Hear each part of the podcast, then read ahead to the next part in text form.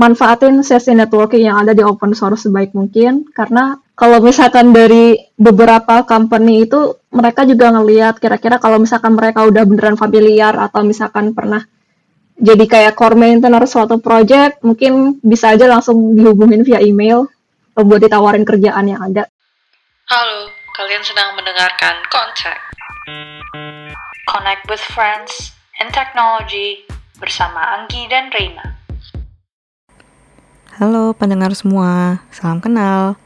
Selamat datang di podcast Contact, Connect with Friends in Technology. Podcast ini merupakan spin-off dari podcast Conference, Connect with Friends, yang di-host oleh dua software engineer, Anggi dan Reina. Di podcast ini, kami akan membahas topik-topik yang berhubungan dengan dunia teknologi. Dan dari waktu ke waktu, kami juga akan mengundang guest yang akan sharing tentang pengalaman mereka berkontribusi atau berkecimpung di bidang teknologi. Bisa dari seorang software engineer, product designer, engineering manager, dan sebagainya. Jadi kita udah ngundang tamu untuk episode ini. Tamu perdana nih di di uh, conference atau kontak ya sekarang namanya. Uh, tamu kita adalah Irvi Aini. Yeay, selamat datang Irvi. Thank you. Jadi Irvi ini seorang software engineer. Uh, sekarang bekerja di Spotify Swedi Swedia. Dan dia ini salah satu co-chairs di Kubernetes SIG Docs. Nanti tentang Kubernetes bakal kita ceritain juga ya. Um, nah, Irvi ini aktif di dunia open source. Um, dan fokus di episode kali ini kita bakal ngobrol-ngobrol dengan Irvi uh, mengenai dunia open source, terus pengalamannya, pengalaman Irvi sebagai kontributor di open source projects, uh, serta juga sharing tips dan mungkin info juga ya buat teman-teman pendengar gimana sih sebenarnya uh, memulai untuk berkontribusi ke proyek-proyek di dunia open source itu. Um, ya halo Irvi, mungkin Irvi bisa juga ya pengenalan dari Irvi sendiri uh, secara uh, concise aja gitu dari Irvi siapa gitu. Oke, okay. uh, jadi thank you buat Anggi sama Reina yang udah ngasih kesempatan buat aku sini. Um, jadi halo, uh, nama aku Irvi. Uh, aku sekarang kerja sebagai software engineer di Spotify. Um, selain kerja, aku juga uh, kontrib di beberapa open source, um, mostly terkait sama bidang infrastructure dan machine learning juga. Um, Udah sih paling itu aja kalau misalkan dari aku. Oke, okay, ya tadi uh, Irvi terima kasih untuk introduction-nya ya. Uh, tadi kan udah disebutin juga Irvi ini aktif ya di kontribusi di open source. Tapi mungkin sebenarnya kita butuh definisi juga ya. Sebenarnya open source itu apa sih, Vi? Oke, okay, uh, jadi sebenarnya kalau misalkan menurut aku sendiri uh, open source itu uh, source code atau software yang uh, bisa diakses secara publik jadi uh, orang itu bisa lihat terus modif dan ngedistribusiin kode ini uh, sesuai dengan apa yang uh, mereka lihat uh, pantas gitu. Dan biasanya uh, ada suatu license yang menunjukkan gimana caranya kita bisa kontribusi ke sana dan gimana caranya kita ngedistribute kode itu. Dan um, biasanya ini bakalan uh, penting banget nih license karena otherwise kayak mau kontribusi atau misalkan mau pakai softwarenya juga bakal susah karena nggak jelas misalkan kalau misalkan license-nya nggak di-define apa gitu sih. Kira-kira Irvi udah berapa lama sih berkecimpung di dunia open source ini? Terus motivasinya apa sih mungkin bisa memotivasi kita juga? Oke, okay, uh, eh, jadi so far kalau secara continuously aku udah contribute secara satu tahun uh, dari tahun 2019 bulan April. Um, waktu itu langsung jadi member um, di organisasinya Kubernetes di GitHub. Um, tapi kalau misalkan dari casual contribution, kayak misalkan nemu project open source yang menarik, terus misalkan lihat-lihat ada issues apa aja di sana, uh, aku mulai itu dari tahun kedua aku kuliah sih tahun 2014an mungkin dan sempat um, ya sempat lihat-lihat juga di sana uh, buat cari mentor dan lain-lain mostly gitu sih dan kalau misalkan motivasinya sendiri uh, biasanya aku fokusin ke software apa atau misalkan teknologi apa yang uh, aku lagi pakai sekarang. Terus kayak aku juga pengen improve skill technical aku di sana. Terus kayak yang udah aku jelasin tadi, aku pengen nyari mentor uh, dan juga kayak network sama orang-orang yang mungkin punya uh, interest yang similar. Terus um, aku juga pengen belajar soal soft skill sih, kayak gimana caranya kita bisa uh, komunikasi secara lebih efektif sama orang lain. Karena basically di open source sendiri kan uh, orang-orangnya berasal dari kalangan yang sangat beragam dan juga uh, time zone difference-nya lumayan. Jadi gimana caranya kita bisa make sure kalau misalkan komunikasinya tetap jalan gitu meskipun uh, background dan juga lokasinya beda-beda gitu sih. Wow, jadi udah lumayan lama juga ya uh, Irvi dari 2014 dan luar biasa sekali motivasinya. Mungkin teman-teman bisa terinspirasi nih dari Irvi uh, untuk uh, motivasi kenapa dia mulai kontribusi ke open source dan mungkin ngajak juga teman-teman lain yang mungkin mau mulai berkontribusi. Um, dan uh, Irvi kan tadi kita tuli, uh, perkenalkan sebagai uh, salah satu co-chair SIG di uh, project Kubernetes ya. Um, sebelum kita ngobrol lebih lanjut tentang kontribusi ke open source, mungkin bisa tolong ceritain ya, Vi, Kubernetes itu sebenarnya apa sih? Terutama buat pendengar yang mungkin udah sering sebenarnya denger ya di dunia kita, cuman belum pernah pakai gitu. Oke, okay, jadi kalau misalkan uh, aku sih pengen jelasin pertama soal container, container, containerization. Jadi um, itu kayak lebih abstractions layer di mana kita uh, make sure segala dependensi dan software yang kita pakai itu uh, dibundle gitu dalam satu kontainer biasanya kita bisa pakai Docker atau Podman atau apa pun itu. Um, dan kemudian kalau misalkan soal Kubernetes sendiri lebih ke arah gimana cara kita nge-orchestrate uh, kontainer-kontainer ini. Karena kalau misalkan di real world kan uh, manage uh, hubungan antara satu kontainer, misalkan dia pengen connect ke service lainnya itu butuh network dan misalkan storage dan lain-lain. Nah, Kubernetes ini kayak nge-abstract um, proses itu semua. Jadi kayak container orchestrations, terus dia juga ngehandle mekanisme service discovery dan manajemen atau ops lainnya yang yang biasanya kita lakukan. Uh, ini mirip kayak VM sih, cuman bedanya ini orkestrasi buat kontainer itu mungkin. Oh oke okay, oke okay. menarik nih. Kebetulan aku juga lagi belajar belajar nih, jadi menarik menarik.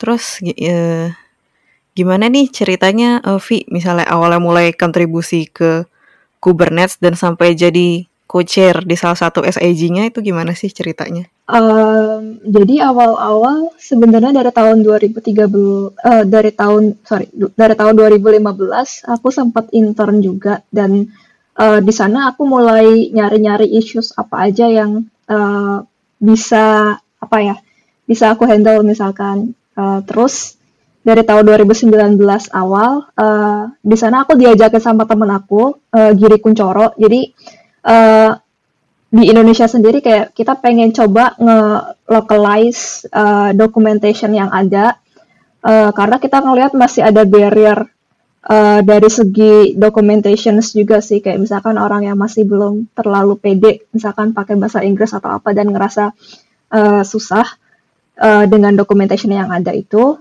uh, kita pengen coba ngelokalize ke bahasa Indo. Terus uh, di sana aku coba diskusiin sama orang-orang dari uh, Kubernetes sendiri dan mereka mereka juga lagi kebetulan ngadain program itu buat beberapa bahasa lainnya um, dan di sana akhirnya aku dikasih uh, sponsor gitu buat jadi member di ORS-nya Kubernetes dan sekaligus jadi owner buat uh, tim lokalisasi bahasa Indonesia uh, sama Giri. Jadi ownernya ada dua, aku sama dia. Uh, terus kalau misalkan dari contribution contribution leadernya sendiri sih awal awal-awal aku coba nyari kayak task uh, small yang bisa aku lakuin. Kebetulan kalau misalkan dari aku sendiri aku lebih dari arah teknikalnya sih kayak misalkan ngebantuin script buat uh, nge-sync uh, upstream sama misalkan uh, konten dari localization setiap bahasa yang ada gitu. Terus mungkin bisa juga kayak nge-review dari technical details gitu-gitu dari suatu features di setiap release cycle. um, terus bikin atau nge-improve automation toolings yang ada gitu-gitu sih. Um, dan biasanya juga kalau misalkan kita nemu bug atau misalkan sesuatu yang bisa diimprove, um, aku nge-file issues itu dan coba kolabora kolaborasi sama tim lain yang mungkin uh, megang um, apa ya istilahnya megang dari sisi infranya Kubernetes kayak misalkan automation dan test dan lain-lain. Gitu sih. Dan aku juga sempat join release timnya Kubernetes jadi kayak di setiap release cycle bakalan terus ada release tim yang handle um, release cycle itu dan uh, coba kolaborasi sama sama orang-orang yang ngerjain feature baru. Um, gitu-gitu sih jadi kayak kalau misalkan ada kesempatan ya diambil aja kalau misalkan emang waktunya memungkinkan buat ngambil kesempatan itu. Jadi uh, in the end bakal direcognize dan kemungkinan besar bakal ditawarin misalkan pengen jadi co-chairs atau misalkan tech lead gitu kan. Uh, dan kebetulan uh, kita berusaha maintain uh, fairness dari sisi kalau misalkan suatu uh, seorang co-chair sudah misalkan satu dua tahun di sana, biasanya kita bakal cari kayak penerusnya gitu. Um, dan temanku kebetulan ada yang baru jadi emeritus dan dia nawarin aku kalau misalkan aku mau nggak misalkan jadi co-chairs gitu. Dan karena aku ngerasa nggak enak udah nolak kesempatan sebelumnya karena emang lagi nggak bisa akhirnya oke okay, uh, eh, aku nerima kesempatan yang sekarang. Gitu sih Wow, keren banget Vi ceritanya dari awal apa uh, kontribusi dari kecil-kecil ya, terus konsistensinya, terus Irvi sampai ditawarin ya, ditawarin loh ya ini uh, untuk uh, untuk jadi coacher. Thank you banget loh Vi uh, apa mau nge-share gitu cerita dari awal sampai akhirnya. Um, terus kan ini kita sempet sebut-sebut ya ada istilahnya SIG gitu ya. Um, Sebenarnya Ya pengorganisasi SIG di Kubernetes itu kayak apa sih? Ada SIG apa aja? Kan Irvi co-chairs dari SIG Docs ya. Terus um, apakah ini kayak cuman eksklusif di proyek Kubernetes aja atau proyek open source lain juga mengaplikasikan organisasi sejenis nggak sih? Jadi kalau misalkan dari segi SIG sendiri ada banyak SIG sih di Kubernetes gitu. Uh, secara vertikal biasanya itu kayak lebih ke arah uh, deep dive gitu, itu ada kayak misalkan SIG network, storage, uh, node sama scheduling. Kalau misalkan horizontal uh, itu kayak lebih ke arah cross uh, project gitu sih, kayak misalkan soal scalability, terus gimana kita cara ngedesain arsitektur, ada di SIG arsitektur, Terus ada pembagian dari setiap project juga kayak misalkan SIG testing, release, docs, PM, sama contrib experience. Um, tapi sebenarnya satu orang bisa belongs to beberapa SIG sekaligus kayak misalkan aku juga sebenarnya ngurusin di SIG release sama SIG testing juga. Um, terus udah sih gitu. Jadi kayak lebih ke arah domain spesifik interestnya kalau misalkan aku ngelihat secara global. Dan kalau misalkan uh, ini diaplikasiin atau enggak di project open source lain, iya. Uh, secara personal aku juga kontrib ke TensorFlow dan aku join uh, SIG Keras. Jadi kayak Keras itu kayak uh, abstraction layer buat TensorFlow gitu sih dan aku fokusin ke arah sana.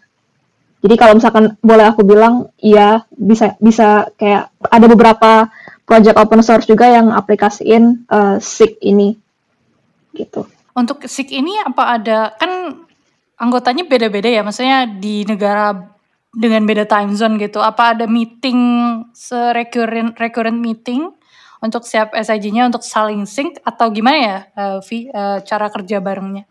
Oke, okay, jadi mostly kita ada semacam by weekly meeting gitu sih buat ngesing progresnya apa aja dan kita juga ada quarterly meetings kayak ngedefine kira-kira uh, satu release cycle atau satu quarter ini kita bakalan ngefokusin ke arah ngedevelop feature apa aja atau misalkan mau nge-improve dari segi apa aja kita diskusi di setiap quarter meeting dan setiap bi-weekly meetings ini kita bakal ngelihat progress kita dan kira-kira ada blocker nggak dalam uh, effort kita buat nyelesain uh, apa aja OKR yang udah uh, kita define di quarterly meetings gitu sih. Terus um, selain itu kita juga diskusi secara asing uh, via misalkan design docs di Google Docs atau misalkan kayak uh, chat di Slack atau misalkan mailing list. Hmm, so far gitu sih yang yang uh, aku lakuin sama tim yang lain juga. Oke, menarik banget ya tadi ceritanya. Oh, mungkin aku mau nambahin mungkin dari tadi kita nyebut SIJ SIJ tapi mungkin ada yang belum tahu SIJ itu special interest group. Eh bener kan ya? Iya ya benar iya betul. Itu mungkin bagi yang nggak tahu apa juga tadinya nggak tahu. Oke. Okay. nah tadi Irvi udah cerita nih soal di uh, kontribut di Kubernetes. Nah Irvi tuh pernah kontribut di open source project apa aja? Mungkin boleh ceritain pengalamannya buat share ke kita kita? Jadi uh, ada beberapa project open source yang aku uh, contribute ke sana sih. Mostly kayak udah aku bilang soal infra atau misalkan um, machine learning atau data. Jadi uh, pertama uh, Kubernetes, um, aku fokus ke arah uh, lebih ke arah testing dan juga um, desain arsitekturnya secara in, in general sama automatization sih. Terus kalau misalkan Kubeflow ini dia machine learning framework on top of Kubernetes, jadi kayak agak paralel juga sih uh, dari segi misalkan uh, apa yang dipakai komponennya di sana. Uh, aku lebih fokus ke arah gimana cara nge-serve model uh, atau training hasil training yang udah kita dapetin ketika misalkan kita uh, ngetrain data based on misalkan uh, algoritma yang kita pakai apa. Uh, kalau misalkan di Kubeflow ada itu, terus uh, di Google Cloud Platform mostly aku fokus ke arah SDK um, yang dipakai buat uh, data related matters kayak misalkan Beam, terus HBase, um, terus Apache. Uh, aku kontrib ke Beam juga, mostly soal nge-improve parallelization parallelizationnya sama flight dan flink uh, itu kayak operator uh, buat ngeran uh, beam atau flight di on top of Kubernetes juga sih. Jadi kayak mostly masih terkait sama tiga bidang tadi sebenarnya kayak masih saling terkait sama lain gitu. Oke, gila-gila gila banyak juga ya, Vi. Dan kelihatan sih ya patternnya proyek-proyek apa yang Irvi emang emang aktifnya emang di infrastructure ya. Terus agak related nih dengan ya ini tadi um, karena Irvi ada udah banyak nih proyek yang dikontribut. Uh, kalau misalnya teman-teman pendengar nih dengar cerita Irvi, terus mereka termotivasi nih untuk memulai start contributing ke open source software, ada nggak dari Irvi tips untuk pilih proyek project yang untuk dikontribusikan gitu. Oke, jadi kalau misalkan dari aku pribadi sih pertama lihat dulu aku pengen uh, belajar ke arah mana, uh, terus lihat kira-kira uh, project mana aja yang aku juga pakai saat itu. Jadi kayak lebih enak kalau misalkan kita udah familiar sama proyeknya sih sebenarnya. Cuman kalau misalkan emang belum uh, coba cari tahu uh, misalkan gimana caranya kita bisa mulai belajar uh, supaya kita bisa familiar sama projectnya misalkan kayak join mailing listnya dulu terus um, apa ya kayak lihat di sana ada semacam messaging apps yang dipakai enggak kalau misalkan biasanya sih pada pakai Slack cuman ada juga yang pakai Gitter gitu-gitu terus um, kalau misalkan emang belum pede sama project yang udah terlalu besar karena governance-nya lebih uh, ribet, mungkin bisa lihat project-project yang baru dibikin dan uh, smaller project gitu. Jadi kayak lebih uh, apa ya mempermudah diri sendiri buat lurking around aja sih, lihat-lihat gimana komponennya kerja gitu kan satu sama lain. Terus setelah milih suatu project, um, biasanya aku ngeliat gimana caranya aku bisa mulai kontrib ke sana. Kayak misalkan dari dari license-nya apa terus di sana biasanya ada uh, how to contribute. Kayak misalkan step-step apa aja yang bisa uh, atau dibutuhin buat kita bisa mulai kontrib terus uh, lihat code of conduct-nya gimana uh, soalnya ini penting banget gitu karena bisa aja kalau misalkan kita violate against code of conduct ini kita bisa di ban dari suatu project open source gitu. Terus uh, lihat governance-nya gimana um, supaya kita bisa tahu nih misalkan uh, komponen yang kita kerjain ini sebenarnya terkait sama komponen yang mana dan di komponen yang dependent atau misalkan kita depend ini uh, orang yang bisa dihubungin itu siapa gitu. Jadi buat komunikasi bakal lebih cepat Terus kayak aku bilang tadi, join mailing list, terus misalkan uh, messaging apps yang dipakai kayak Slack atau Gitter atau yang lainnya. Terus setelah misalkan uh, mulai contribute, um, kita bisa leveling up di sana kayak misalkan uh, dari non org member, terus uh, jadi kayak mulai jadi org member itu juga biasanya butuh sponsor dari orang yang udah jadi org membernya gitu sih. Um, dan biasanya start dari something small.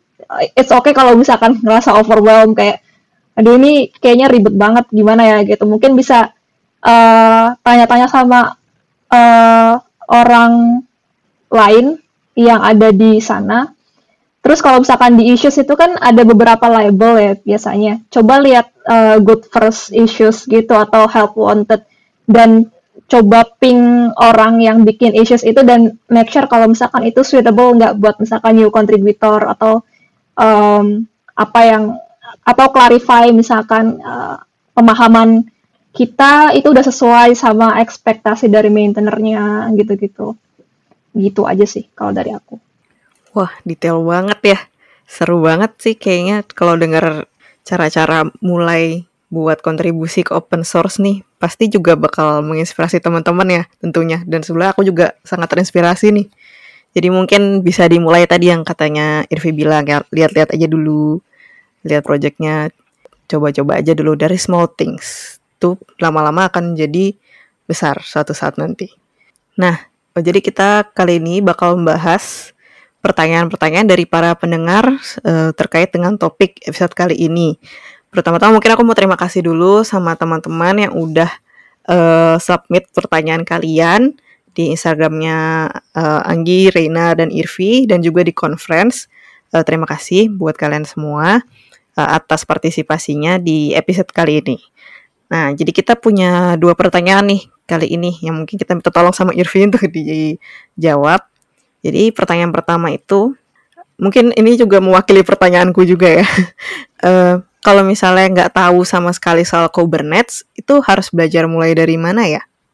Oke, okay, uh, makasih. Uh, jadi kalau misalkan dari aku sendiri sih mungkin uh, pertama kali lihat dari terms atau misalkan hal-hal yang uh, terms-terms yang banyak dipakai di Kubernetes. Uh, terus di sana uh, ada kalau misalkan lihat di websitenya, di sana ada semacam apa ya namanya uh, interaktif tutorial juga. Jadi kayak uh, bisa dilihat dulu kira-kira uh, kalau misalkan baca documentation sambil ngeperform tutorial yang ada. Jadi kayak lebih dapat aja sih uh, apa aja yang uh, sebenarnya bisa kita lakukan. Terus coba uh, lihat komponen-komponen apa aja yang ada di sana gitu kan. Terus kayak misalkan um, arsitektur dari Kubernetes itu gimana gimana cara dari lokal klien kita komunikasi ke uh, server dan lain-lain.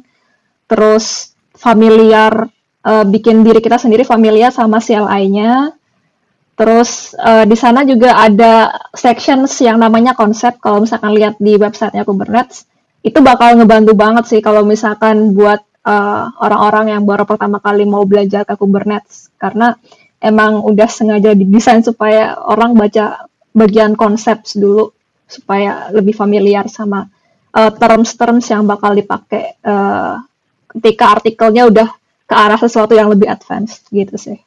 Oke, berarti uh, kalau aku sim bisa simpulin uh, kita uh, kalau bisa familiar dulu dengan term-termnya ya dan kebetulan dari Kubernetes sendiri juga udah menyediakan nih uh, fasilitas supaya uh, yang baru mau belajar itu jadi lebih terbantu gitu dan tentunya juga ada tutorial juga kan tadi ya iya gitu ya, jadi intinya juga uh, mungkin bisa coba-coba main-main ya dengan teknologi Kubernetes ini. Nah, ini ada pertanyaan kedua. Pertanyaannya adalah uh, kalau ada personal project yang ini dijadikan open source, bagaimana caranya?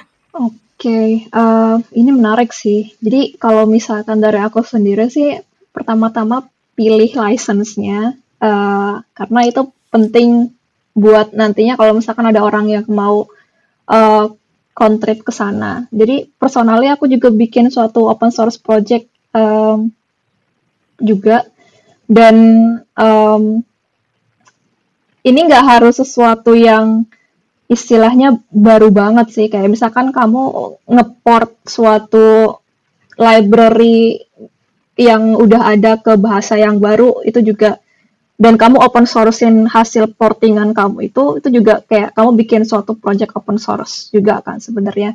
Uh, dan ini juga bisa didiskusiin sama uh, maintainer core dari project itu. Uh, dan nanti nantinya project open source kamu ini juga bisa bisa jadi kayak dimasukin ke upstream dari project core-nya itu juga gitu. Itu yang aku lakuin buat uh, library buat um, experimentation gitu sih buat A/B test namanya plan out dari Facebook. Jadi aku ngeport um, codingan yang udah ada Python ke uh, Swift supaya bisa dipakai di device kayak iOS gitu-gitu. Oh, I see. Menarik banget tuh ya. Mungkin bisa dicoba-coba. Thank you, Avi. Uh, menarik banget sih personal project itu kayak nggak kepikiran sih aku tadi kalau porting itu termasuk bikin personal project. Jadi thank you banget untuk ngasih um, dari pengalaman sendiri bahkan ya dari Irvi. Nah ini sebenarnya kita udah uh, abis nih pertanyaan-pertanyaan utama kita tentang open source, tentang Kubernetes. Uh, mau move move ke beberapa pertanyaan yang agak apa ya istilahnya itu TMI ya, too much information. agak agak di luar agak di luar topik sih, tapi sekedar untuk kenal Irvi aja. Um, yang pertama itu apa Irvi ada hobi mungkin selain selain kontribusi ke open source ya tentunya ya ada sih tentunya itu. Masa kontrib ke open source terus dan ngoding terus capek juga.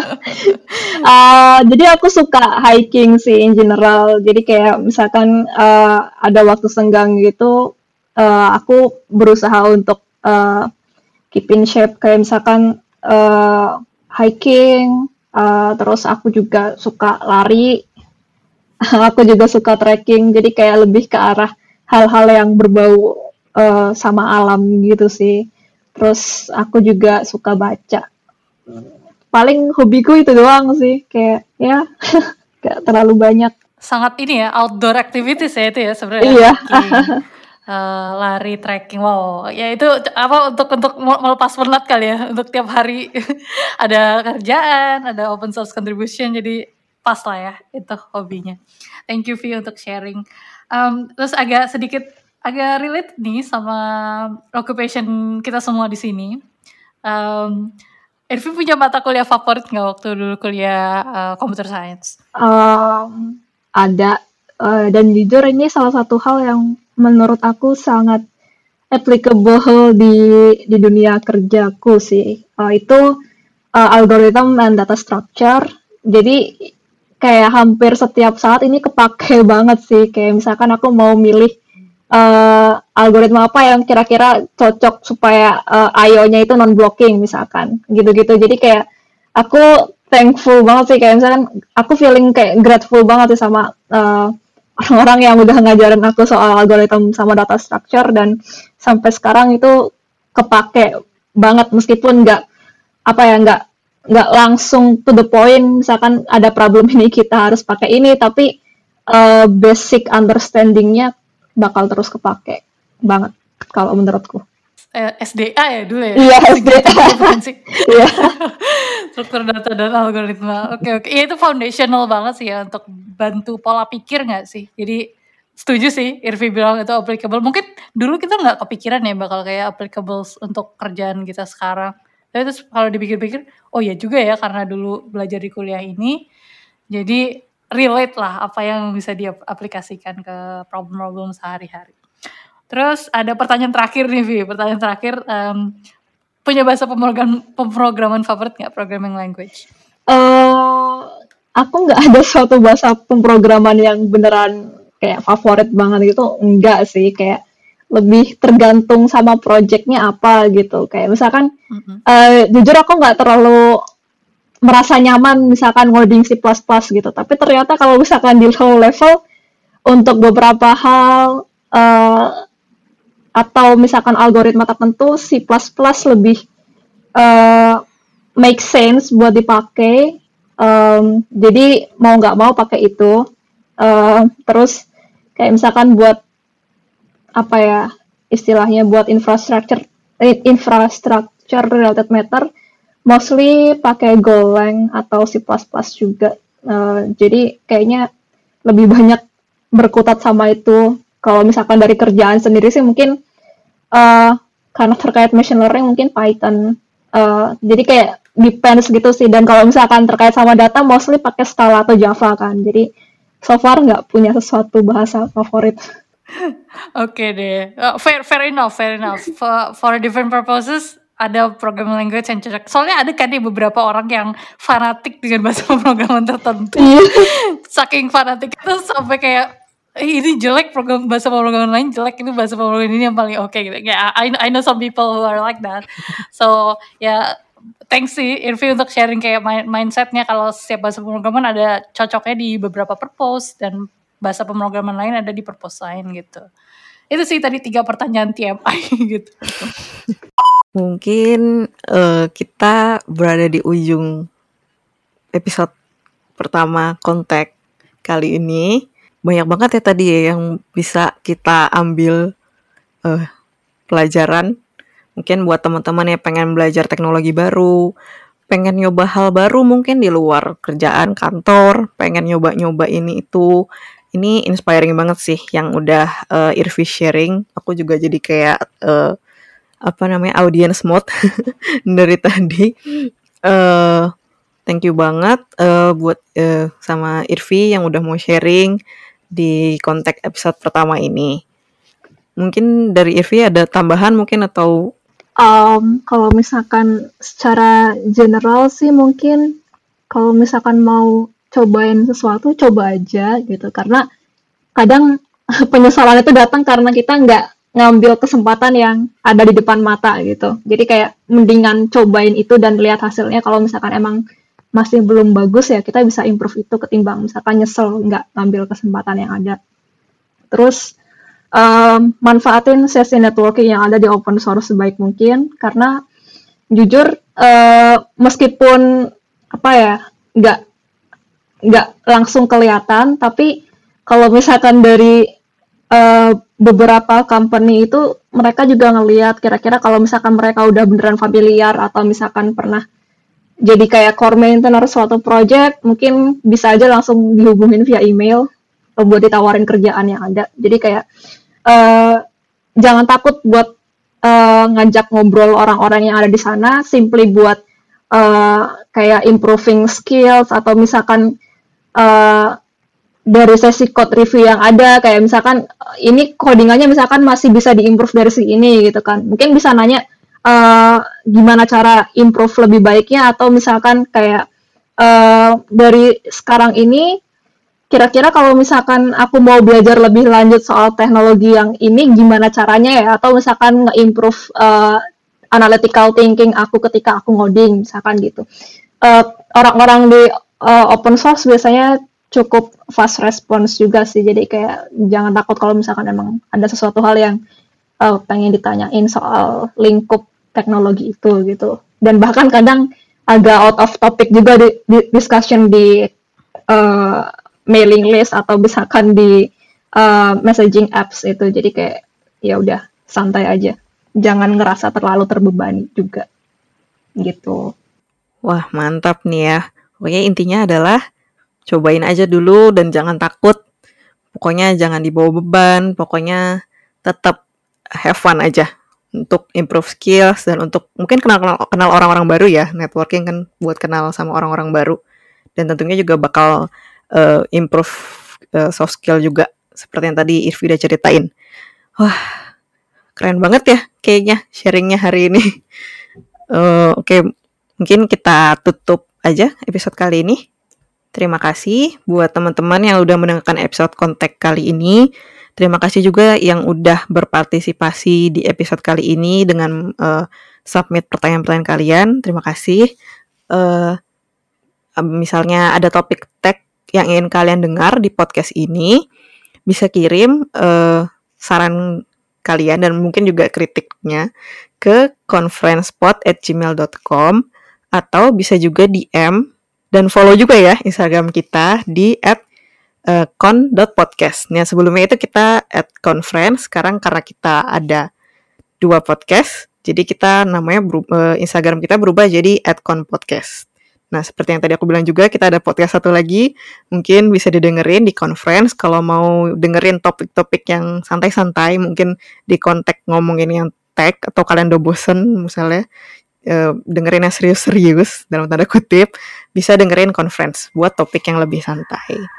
Oke deh, stay tune for the next episode. Sampai jumpa. Bye bye semuanya. Bye bye.